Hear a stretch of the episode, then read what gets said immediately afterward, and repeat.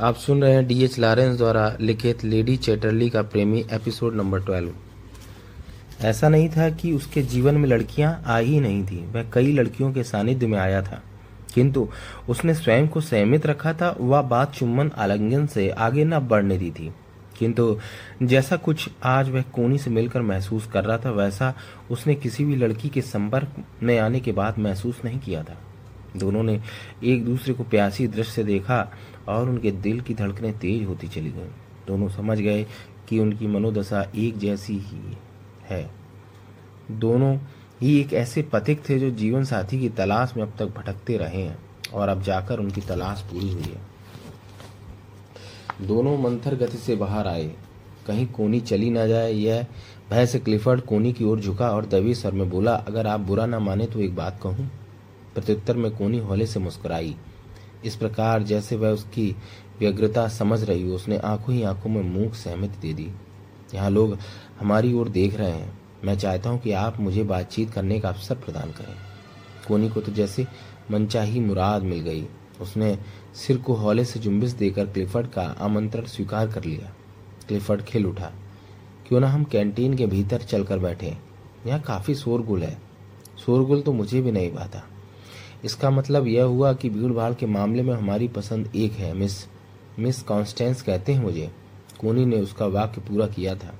घर पर प्यार से मुझे कोनी कहते हैं। कोनी, आह वेरी स्वीट ऐसा लगता है जैसे सुकून की एक लहर भीतर तक उतरती चली गई हो। क्लिफर्ड एकदम से खुश हो गया और आगे बोला, मेरी हार्दिक इच्छा है कि आप मुझे इस नाम से पुकारने का अवसर दें। मुझे भी अपना यह नाम प्रीत का लगता है, इसलिए आप मुझे इसी नाम से पुकारें, कृपा होगी। मेरा नाम क्लिफर्ड क्लिफर्ड चैटरली है। कुछ समय पहले मैं खानों का इंजीनियर था, लेकिन अभी हाल ही में मुझे पोस्ट लेफ्टिनेंट होने का गौरव प्राप्त हुआ है। कोनी क्लिफर, केवल क्लिफर्ड के खिले पड़ रहे चेहरे को देखती रही। आइए चलें, क्लिफर्ड ने भीतर की ओर इंगित करते हुए कहा। कोनी उसके पीछे चल पड़ी। दोनों कैंटीन के भीतर पहुँचे। क्लिफर्ड ने जब कॉफ़ी के साथ साथ कुछ खाने का ऑर्डर बैरे को दिया तो वह चौंकी। यह क्या? आपने कॉफ़ी का ऑर्डर दिया है। हाँ क्यों? कोनी के होठे पर चंचल मुस्कान उभर आई। मैंने तो सोचा कि आप सैनिक हैं। सैनिक अर्थात फौजी आदमी जो रम, जिन आदि। सॉरी मिस कोनी। शराब का मेरे जीवन में कोई स्थान नहीं।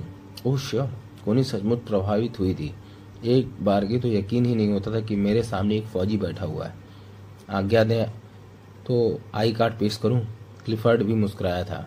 आप जैसी सौंदर्य की मालिका के आगे मुझे अपना सिर भी झुकाना पड़े तो मैं पीछे नहीं हटने वाला। क्या ये एक सैनिक की दुकान है? इस वक्त मैं सैनिक नहीं, वरन प्यास से झुलसता एक पथिक हूँ, जिसे अमृत की एक बूंद की तलाश है।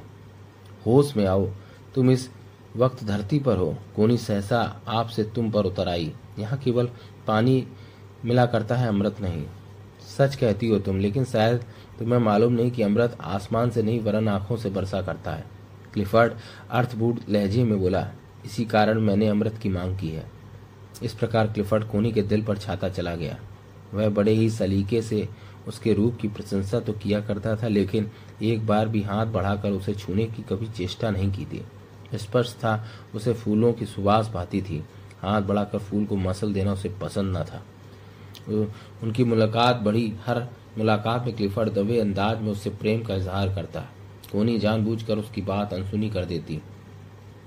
कोई भी निर्णय लेने के पूर्व वह क्लिफर्ड को अपनी कसौटी पर कस लेना चाहती थी, किंतु सतत प्रयत्नों के बाद भी वह क्लिफर्ड की आँखों में कामुकता तलाशने में नाकामयाब रही।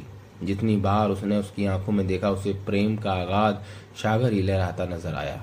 अंतः एक दिन कोनी हम्म मेरे विचार से अब वह समय आ गया जिसका हमें इंतज़ार था। मैंने गंभीरता पूर्वक सोचा तो पाया कि तुम्हारे बिना मेरा जीवन नीरस व बेजान हो जाएगा। हम दोनों एक दूसरे को अपनी कसौटियों पर कस चुके हैं। अब शादी में विलम्ब करना श्रेष्ठकर न होगा। क्लिफर्ड के होठों से निकले ये शब्द मंदिर की मधुर घंटियों के समान कोनी के कानों में बजे। उसे इसी पल का तो इंतज़ार था। क्लिफर्ड प्रेम रस से सारोबार होकर उसे झूम उठी थी। हाँ प्रिय ओ क्लिफर्ड मुझे इस पल की तो प्रतीक्षा थी। कोनी क्लिफर्ड के कंधे पर झुकती चली गई थी।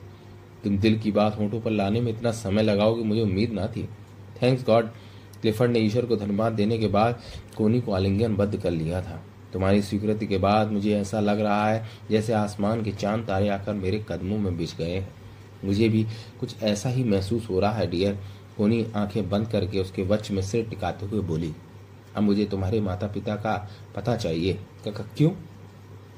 अपने फैसले से उन्हें भी तो अवगत कराना है। वो सच इस फैसले से वे बड़े प्रसन्न होंगे और मुझे पूर्ण विश्वास है कि वे तुम्हारी यथासंभव अवगत करेंगे। प्री कोनी एक बार की तो मुझे यकीन ही नहीं आ रहा कि बात इतनी आसानी से बन गई है। कोई बात नहीं, शादी के बाद यकीन आ जाएगा। कोनी, सेक स्वर में बुरी।